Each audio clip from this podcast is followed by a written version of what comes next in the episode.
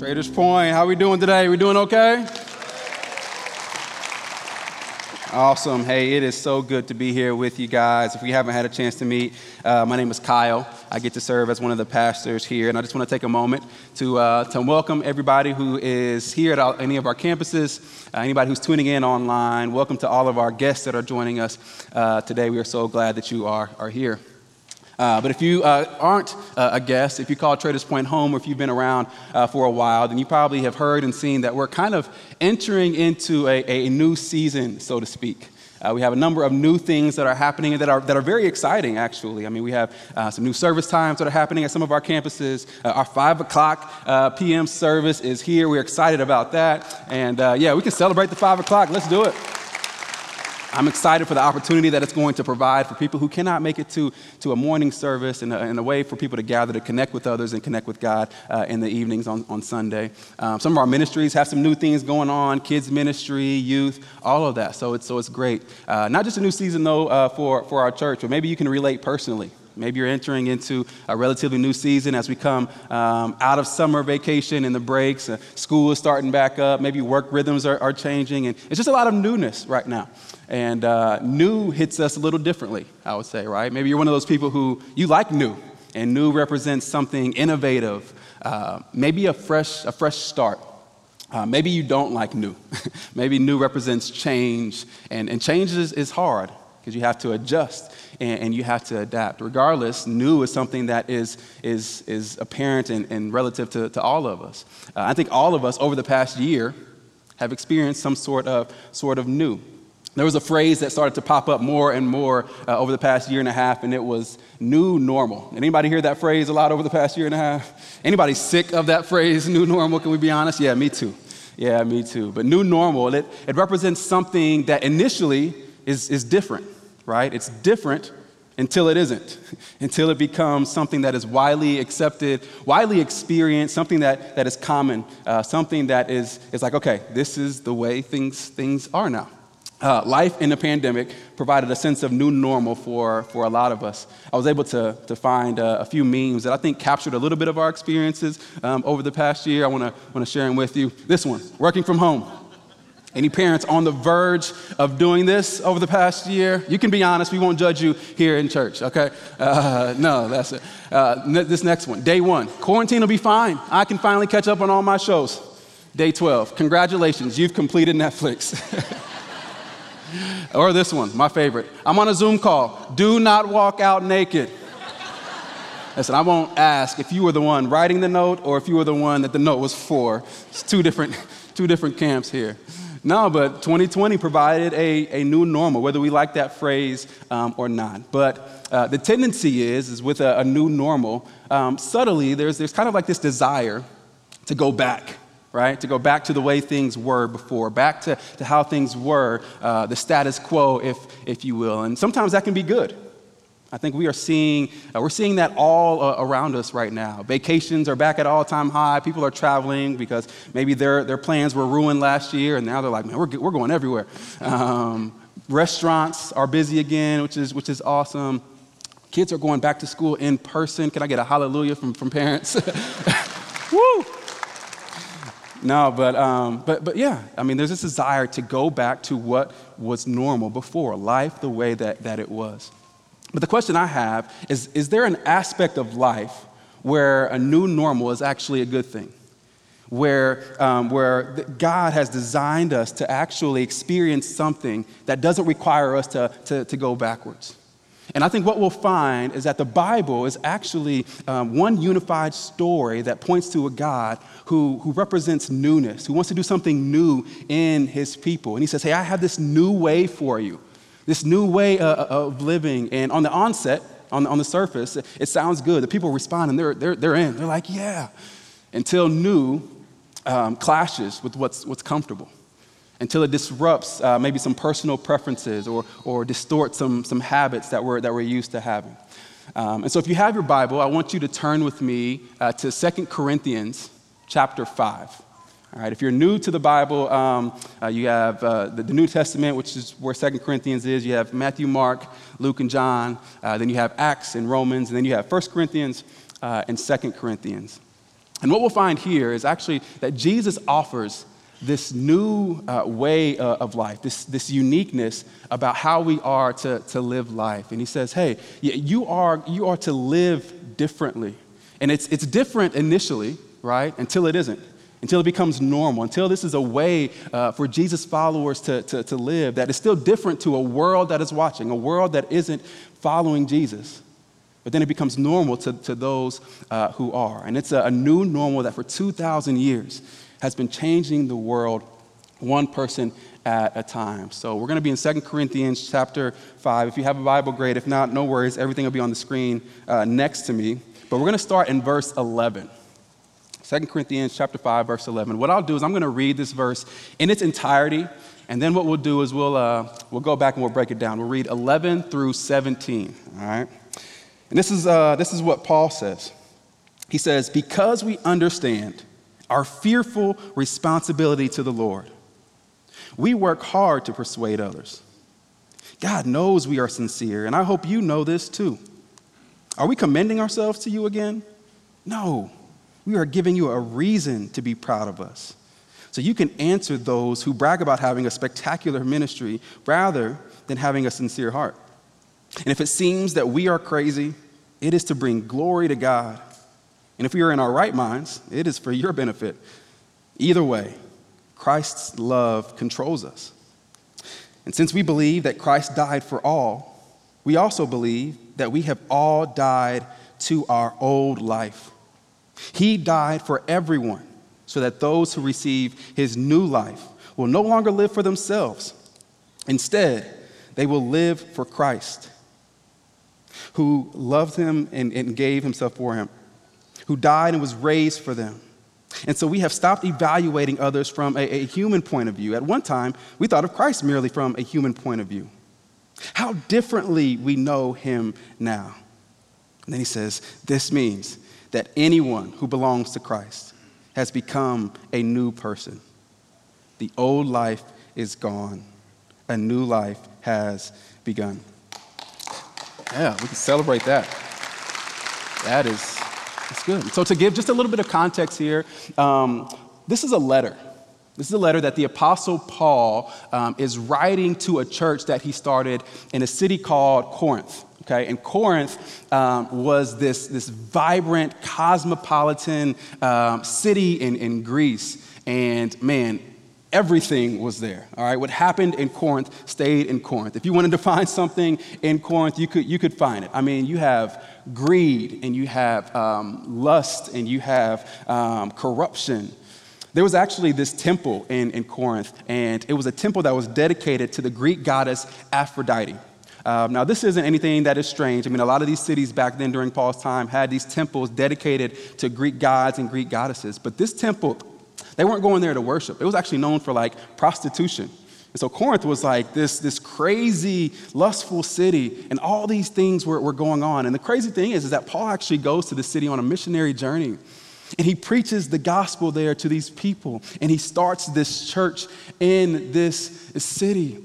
And he not only just tells them about Jesus, but the, the scriptures say that he stays there for about a year and a half, discipling them, showing them what life with Jesus actually looks like. And so a few years go by, and Paul has, has left, and now he's writing back to this church that is, that is being influenced still by, by the culture a little bit. We have two letters of his to the, the church in, in Corinth, and these letters are a little bit different. Um, they're, they're different in, in tone and, and in tenor, um, but they're also different in, in function. As I said, the, the church was still being influenced by some of the cultural norms um, at the time of, of Corinth. It was, is crazy. So the first letter is almost like um, a, a correctional. Uh, it's, it's almost as if you had showed up today on a Sunday, and instead of, uh, me being here uh, on the stage, we piped Aaron Brockett in via Zoom or FaceTime, and he just starts telling us everything that he, he, he hates about what we're doing while he's gone. Like, you guys are messing all this up. Uh, at the top of the list would be the fact that you're letting Kyle Riley preach um, today. Um, no, it, that's kind of like what would happen. He's like, hey, man, I have, I have this problem with what you are doing. Please stop doing, stop doing this. Please don't, do not do that. For the, for the love of God, please don't let them do that. There's actually a moment in 1 Corinthians where he, he rebukes the church because they have allowed someone within the church to start living in sin with their stepmother. Awkward, right? Like, the, you guys are allowing that to happen. Please get this under control. This isn't what I told you to do or how I showed you to live. But Second Corinthians is a, is a, little bit different in function and even in, in, in tenor. He takes a little bit of a different uh, approach here. Uh, parents, have you ever taken a, a different approach when you are uh, correcting or disciplining your children? Because the first one didn't work, so you got to go draw up a new play? Like you got to, okay, huddle. Let's huddle together with, with your spouse, right? Uh, okay. That one didn't work. Um, let's try something. I know it was my idea. I know it was my idea. Yeah, okay. What else do we got? Oh, oh, I know. Let's, let's go for the cell phone. Yeah, that always works. We'll take, we'll take the cell phone. Too extreme? Okay, yeah, yeah, it's not. Um, what, do you, what do you got? All right, let, us go with that one. All right, ready, break. All right, and you go back, you go back in and try a different approach. It's kind of like what Paul is doing here. There's still some issues here within the church, but they're a little bit different. There were actually people uh, in the Corinthian church who actually started questioning the authority of Paul and some of his homies, the fellow disciples and apostles that helped start the Corinthian church. And Paul takes this different approach. He's like, all right, I'm not going to list off my credentials. I'm not going to self validate myself on why I'm worthy of speaking to you in this way or helping you to know Jesus. No, here's what I'm going to do I'm going to include myself in the story. Did you notice how much like we language was, was in what we just read? Where he's saying, hey, this is what we have experienced. And what it is, is Paul saying, hey, I'm not just some, I'm not just some coach who is yelling on the sidelines. You ever experienced like a player coach, right? Who's like, they never played the game a day in their life, but they seem to have all the answers. He's not what he's doing. He's like, no, no, I've actually experienced the love of God, the life transforming power of Jesus. And I want this life for you too. I'm in the game with you. We are in this together. And so that's why he starts kind of talking about this experience that we have had. And so I want us to kind of break this down a little bit. We're going to go back to verse 13 and break down verse 13, and we'll go one by one and see this life that Paul talks about, this new life. All right? So he says in verse 13, he says, If it seems that we are crazy, it's, for the, it's to bring glory to God.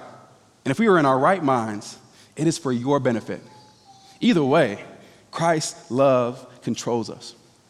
And so, evidently, um, Paul and his guys, they were so different that some of the people in Corinth, uh, the church, they, they saw them as like out of their minds.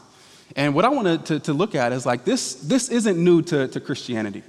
Uh, the church has always been trademarked by uh, something different. People in society have always looked at the church and said, hey, there's, there's something, something a little different about them. Maybe a little bit off, but there's something different. There's two phrases that come to mind actually when I think about this. The first one is the word for actual the church. In the Greek, it's called ekklesia. Everybody say ekklesia. Ecclesia. Ecclesia was a way to describe um, like a, an assembly or a gathering uh, of people. But technically, it, it, it means the called out ones. Those who were called out of, of society, of living a certain way. Now there's this new way, this new way of following after Jesus. That is what the bride is. The church is the, the called out ones who assemble together. But they don't just assemble together to stay together, they go, uh, they assemble to, to then go out and to influence others. Uh, the second phrase is actually the word Christian. Um, today, in my opinion, the Christian has more of a, of a cultural meaning, but in its originality, uh, the term Christian was actually a derogatory term. I don't know if you knew that. And so we see it first, uh, the, the followers of Jesus at a city called Antioch were first called Christians, and it was almost like an insult by the world because the word Christian means literally little Christs. So it was like the people were saying, hey, look at those little Christs over there. Can you believe it? Those, those little versions of Jesus. It was like uh, mocking them. And so next time you get in an argument with a, another believer and you want to cuss them out, just call them a Christian. All right, that'll, that'll work. It'll be insulting enough. No, but, but Paul says, hey, if we are crazy, if it seems like we are different, there's a, there's a reason for it. There is a cause behind the craziness. It is to bring glory to God. And then he uses this as a foundation then to set up everything else that he says next. Look at what he says in verse 14. He says, Since we believe that Christ died for all, we also believe that we have all died to our old life. He died for everyone so that those who receive his new life will no longer live for themselves. Instead, they will live for Christ who died and was raised for them. If you have a Bible, I want you to underline it or highlight uh, that verse, verse 15, and I want you to draw a line out into the margins, and I want you to write the word purpose. Because what Paul is saying is that a new normal with Jesus means that you have a, a new purpose. He's saying that the reason that Jesus died wasn't just so that you can go to heaven when you die. Imagine that. It means that he died actually so you can have a new purpose, so that you can help earth look more like heaven. And this has everything to do with the question why am I here? You would be amazed at how many people can't, can't answer that question. Uh, I sit down from time to time with people who are just seeking some direction in their, in their life, um, are looking to make some decisions, or try uh, to, to really figure out what life is about. And this could be somebody who is a, a, a, young adult who's just trying to figure out what life looks like. And this could be, I've had to be a, the CEO of a Fortune 500 company who is just up in arms now because they have found that they have been living according to, to what they do. And I'll ask them usually two questions um, that kind of help set a baseline for where we're going. The first question is I'll ask is, is, is who are you? Who are you? And I'm not talking about uh, what you do. I'm not talking about the role that you have in life. Uh, I'm talking about your identity, how you see yourself. And the second question that I usually ask um, is, is why are you here? What is your purpose? And you would be surprised at how many people can't answer that question. And the danger of that is when you can't answer that question, society answers it for you.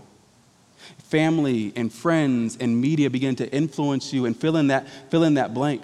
And it's almost as if they have this, this set pathway for you to, to follow, right? Where it's like go to, go to a good school and get a good job, and then you get married, uh, and then you, you live this happy, comfortable, comfortable life right? You live your best life, and, and it sounds good. And some of those elements are, are good in and of themselves. But here's the thing that I have against that most of it is temporal. Most of it is, is, is temporary, and it leaves us clinging uh, for more, wanting more, desiring more. We forget that our hearts were made for something so much deeper. It almost reminds me of what um, author Nancy Pearcey talks about in her book, Total Truth. I want to share this with you. She says, no one can live without a sense of purpose and direction, a sense that his or her life has significance as part of a cosmic story.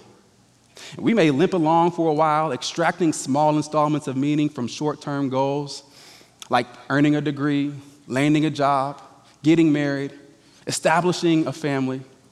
But at some point, these temporal things fail to fulfill the deep hunger for eternity in the human spirit. For we were made for God, and every part of our personality is oriented toward relationship with Him. Our hearts are restless, as Augustine says, until we find rest in Him. And man, there's so much truth in that. No pun intended with the, the name of the, the, the book. But what Pearcey and Paul are both saying and make very clear is that when you become a follower of Jesus, there's a new normal when it comes to purpose. Everything changes. You no longer live for yourself. You traded that in, you died to that. You have new marching orders because only what you do for Christ will count, and only what you do for Him will last. There's a, a, question that I often even have to ask myself from time to time just to, to make sure that I'm, that I'm calibrated. And I just want to share it with you because I think some of us actually need to, to sit in, in this question for a little bit. And I have to ask are the things that I'm living for, worth Christ dying for? Are the things that I'm living for worth Christ dying for? What are you living for? Some of us are, are living for the weekend. If we can just get to Friday, man, then I can enjoy life. Some of us are living for the things that life can actually bring us, the, the material things, and we find ourselves continuing to be empty because they don't satisfy. What are you living for? I have to ask myself this question because if I'm not careful, I, I will drift. And I'll start seeing my purpose according to, to what I do or what I want or even what I deserve. And I have to remember that when I stand before Jesus, He's going to say, Hey, what did, you, what did you do for me? What did you do for me? Why were you, why were you here? And so all of us have to have this sense of, of understanding of, hey, hey, these things are good. You know, life with, with family and, and, and having a, a, good career, like there's nothing bad inherently in and of themselves, but that is not why we are here. We are called to make a difference. Each and every one of us are here to know God and to make him, him known. Each of us are here, are, are called to, to reflect Jesus everywhere that we go, to spend our entire lives telling and showing other people about Jesus. Now, what that doesn't mean is that all of us are called to full time vocational ministry. So don't misconstrue what, I, what I'm saying. Not all of us are called to be pastors or teachers or to even work within, within the church. God knows that. He doesn't call everybody into that. All of us, though, are called to use the gifts and talents that we do have to represent Him in the environments that we are in. Not everybody's called to be an overseas missionary, but everybody's called to be a missionary where you work, live, and play. And so don't go to work tomorrow putting in your two week notice because Pastor Kyle said that you work for Jesus now. I'm not saying that. But what I am saying is how, how is your purpose being lived out where you already are? We need followers of Jesus in the marketplace. We need followers of Jesus in corporations and in classrooms and in the media and in politics and in the arts. We need him there. And so when you are there, now your purpose is different than those who are around you who aren't following Jesus. Your purpose there is now to show people the hope and the help that can be found in Jesus. So that is your purpose. That's the first thing Paul says is, hey, as you follow Jesus, this new normal that you have is all about having a new purpose. And so let's continue reading. Let's look at verse 16 because what he says next is, is awesome. He says, So we have stopped evaluating others from a human point of view. At one time, we thought of Christ merely from a human point of view. And then I love this. He says, How differently we know him now. So if you're taking notes, underline this verse and then out to the margins, write perspective. He said you have a new purpose and now you have a new perspective. A new normal means you now have a new perspective. The, the, the technical term for this is called um, worldview. And it has everything to do with the lens in which you, you see the world and the people in it. Because when you become a follower of Jesus, everything is now filtered through that lens. In other words, your perspective of God shapes your perspective of, of life and, and others. Did you notice how Paul um, explained that he now has this, this change of, of perspective? He said that he stopped viewing others in a certain way, the same way that he stopped viewing Jesus in a certain way. He said, Man, how differently do I know Jesus now? And for some of us, we need to have that experience. Maybe you thought of Jesus one way. Yeah, I agree that he, he was a good person, he had good moral character, he was a good teacher. That's about it. Or maybe you've been looking at Jesus through the lens of, of your family. And your parents are, are believers, um, but you're still figuring things out, which is, which is okay. But you cannot get to heaven on the faith of somebody else. There's, there's a, a, a phrase that I love, and it says, um, God has no grandchildren. And I love that because it, it, you have to have this personal relationship for yourself. You have to see him for yourself, and then it changes everything about you. Paul knew this because he experienced that firsthand. He saw Jesus one way, he actually hated him. He was persecuting the church, and on the way to arrest some Christians, he encounters Jesus. And then the scripture says that scales fell from his eyes, and everything changed, which was metaphorical for saying that he had a change of heart. And Paul goes from being a church persecutor to a church planter. And he says, Man, how differently do I know Jesus now? And so, my question for you now is, is how do you need to have a change of perspective?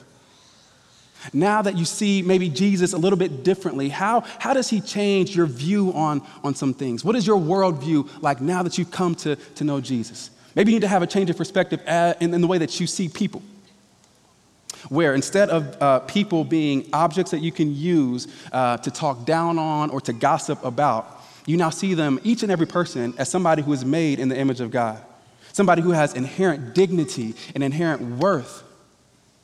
Uh, if, if, I'm honest, some of us not need to stop primarily seeing people according to the, their Enneagram number. I have uh, nothing wrong with that, uh, the Enneagram, but I have people come up to me and they'll, they'll ask, hey, what, what number are you uh, on the Enneagram?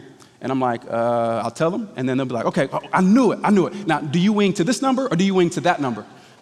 And I'm like, I don't, I don't like winging anything. I, I, like to be prepared for everything that I, that I do. They'll be like, what's your, what's your Myers Briggs? Are you ENTJA? And I'm like, I'm J E S U S. Like, that's the only, the only thing that, that really matters to me. Again, I, I don't have anything against self awareness. I think um, that personality tests are important, emotional intelligence, all that stuff are helpful tools. So if you're a life coach, please do not email me this week with your thesis on why, on why those things are important. Use them, they are tools to complement us viewing people in the image of God, but they should not replace them. Um, all right, so maybe you need to have a change of perspective in, in how you see circumstances. Where instead of immediately going to the negative in a scenario, or to worry, or, or to fear, you need to ask yourself how, how could God be using this circumstance to draw me deeper in relationship with Him? How could He be using this scenario that I'm in, whether it's good or even if it seems bad, to, to, to deepen my reliance upon Him, to, to release some of the control that I have in my life or that I want?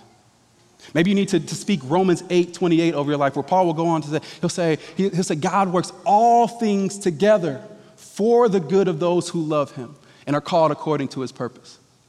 And did Paul say that all things are good that work together? No. He said, God is orchestrating all things together for our good so that we can deepen our relationship with, with God. So maybe you need to have a change of perspective in, in, in, circumstances. You ever met somebody who just, who just always sees the good in things? Isn't that annoying? no, where it's just like the world could be, the world could be falling apart around them. It could be chaos, but they have joy. They have a sense of, of peace. That, that should be the new normal as followers of Jesus. There's something attractive about that. Maybe you need to have a new perspective because you see Jesus differently in how you perceive relationships. Where instead of them being something that you use to fulfill your personal desires or to have your needs met, you use it as an opportunity to serve people and to love them unconditionally. Maybe it's finances, I don't know. Maybe where instead of money being something that you use to acquire more things that ultimately don't matter or to impress people who don't matter, you use it as an opportunity to be generous and to give and create opportunities for people. The list goes on, all right? There are so many things that we can have a change of perspective about because we see Jesus differently, because we have a new perspective of, of Him. One of the ones that I think um, are very prevalent right now for us as the church, as we encounter Jesus, continue to grow in relationship with Him, is our perspective on how we represent Him to a watching world. How we represent Him in our speech and, and even socially, even online. Because when you have this encounter with Jesus, you're now mindful about how you represent yourself and how you represent Him to those who are watching around you. A number of years ago, I, uh, I read this book called um, 12 Ways Your Phone is Changing You. And if it sounds pretty convicting, it is. uh, I about traded my iPhone in for a flip phone after reading it. And uh, the author, Tony Reinke, he's a believer, but he's a, a, digital content creator by, by profession. So he spends his time writing blogs and creating videos and all these things. But he writes this book on how, we can, how you can use a lot of this stuff for, for good, whether it's, it's uh, speaking or it's uh, replying in a text or posting something online. I just want to share a few of these with you because they've helped me over, over the years. And maybe some of you can either take a picture of these or write them down. He says, before you text or post online, honestly ask yourself, will this ultimately glorify me or God? Will this stir or muffle healthy convictions for Christ? Will this merely document that I know something that others don't? Will this misrepresent me or is it authentic? Will this fortify unity or stir up unnecessary division?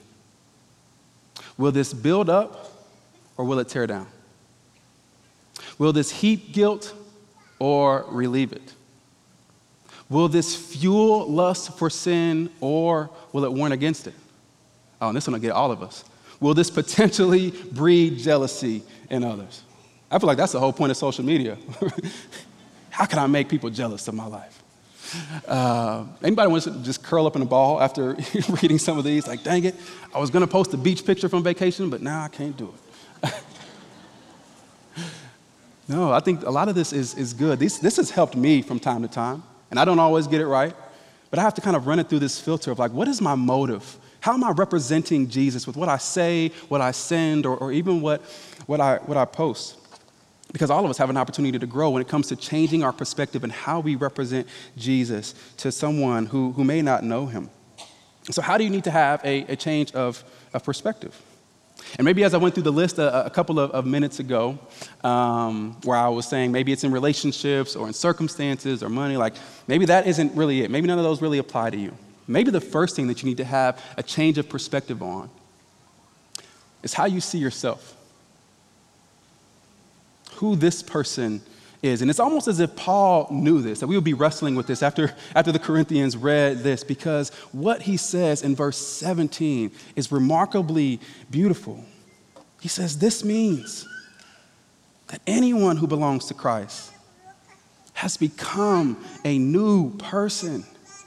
The old life is gone, and a new life has begun.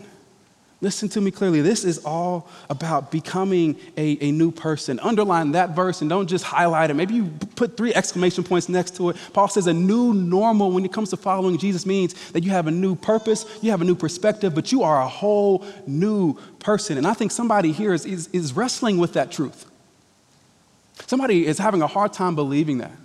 And you need to know clearly that the good news of Jesus is all about restoration that he restores what has been broken. He repairs what was severed, namely our relationship with God. He wrapped himself in flesh, came to earth, lived a perfect and sinless life, took the sin on the cross that we deserved, and now the righteousness that was deserved to him, he placed on us. And the unrighteousness that was deserved to us, he, he, it was put on him. And he was put in a grave, and he was raised three days later. And now he says, Hey, you are a whole new person.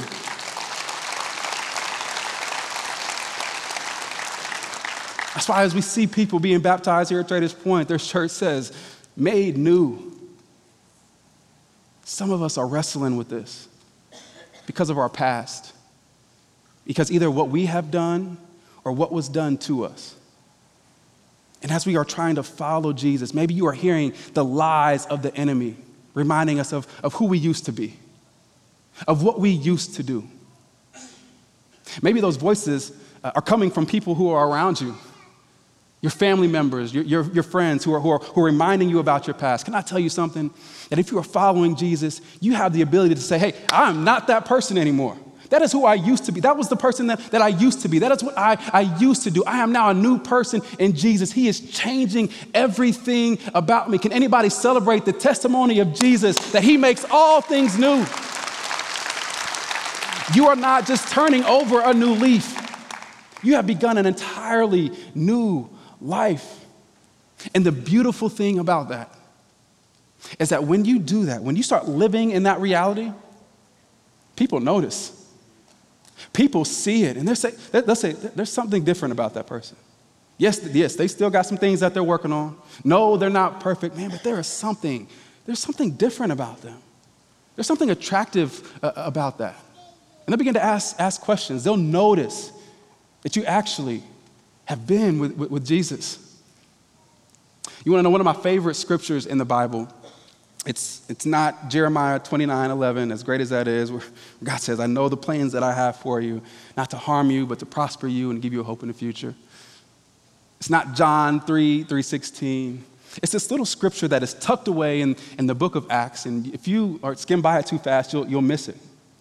The context is that uh, Jesus has just died and he's gone back to heaven and he's given his spirit to his followers, his, his disciples.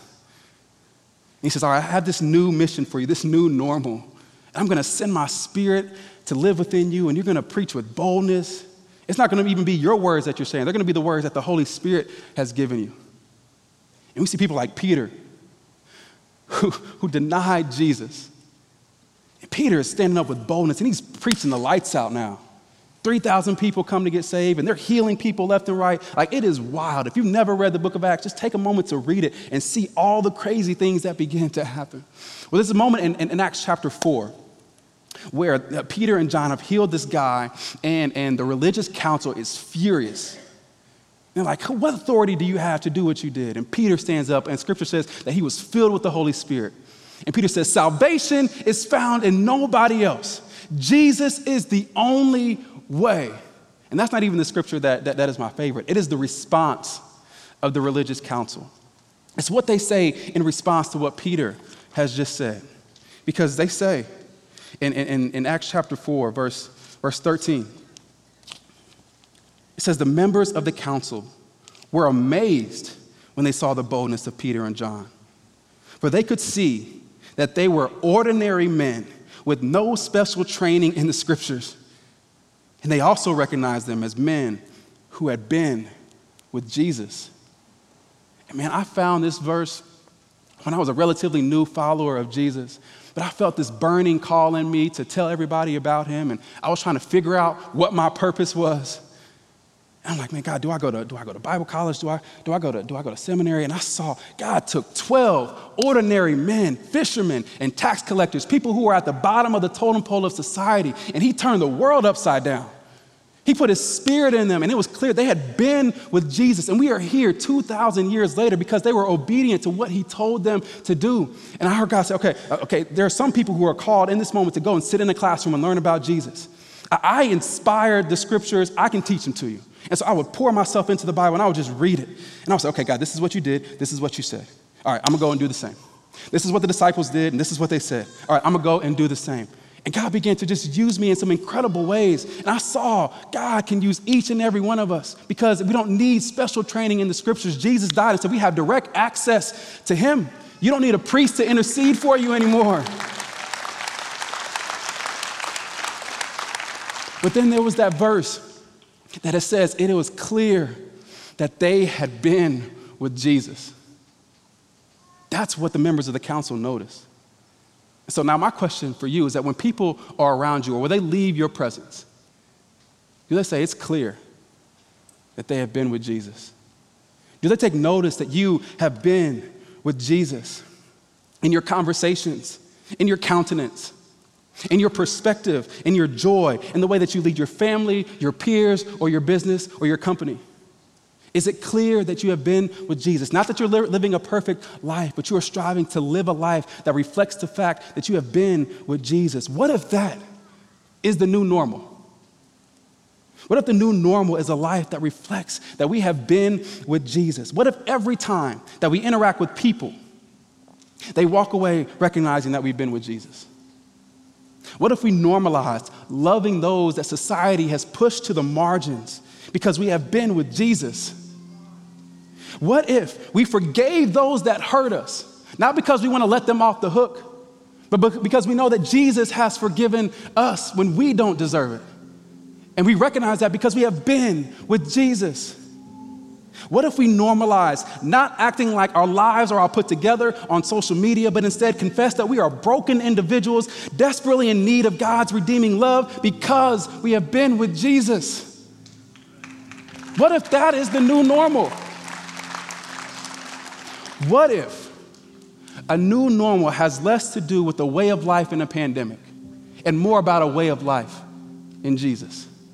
What if that is the new normal? Because the world is searching for the answers that we have.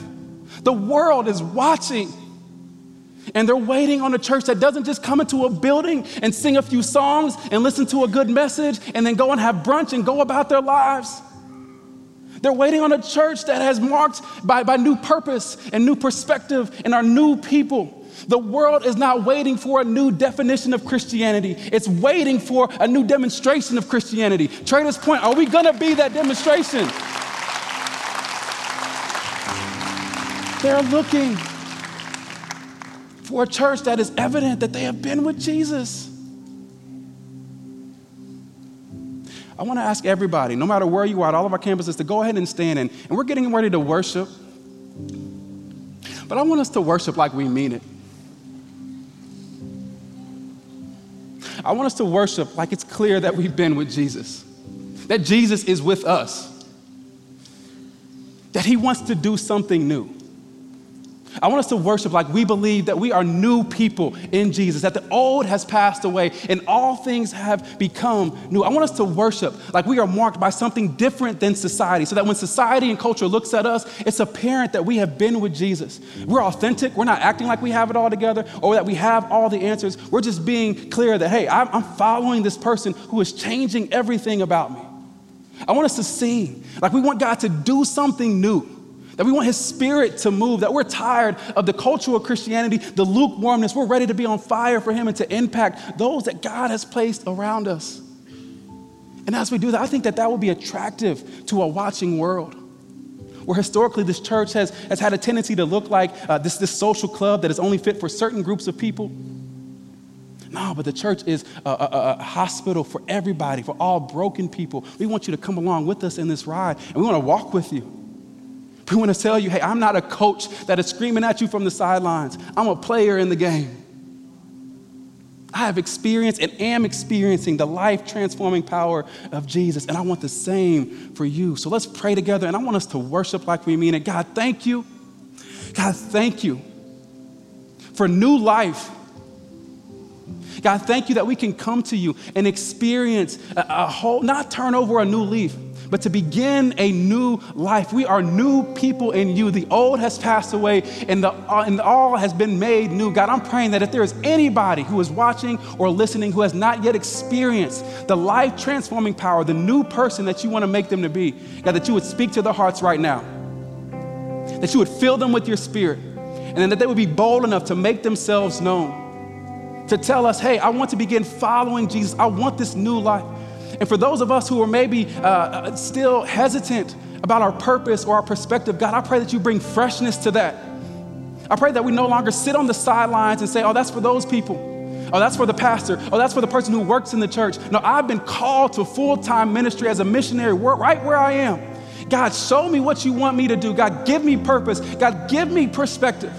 And God, we believe that you are going to do something new. God, would your spirit move in this place, bring revival so that a city, a world who is watching will say, hey, we want that. We want that. We don't want, we don't believe that they're perfect, but we believe that they are people in progress as they follow Jesus. And God, as we do that, we will give you all the glory, honor, and praise. We ask all of this in your precious son, Jesus' name. And the church said, Amen.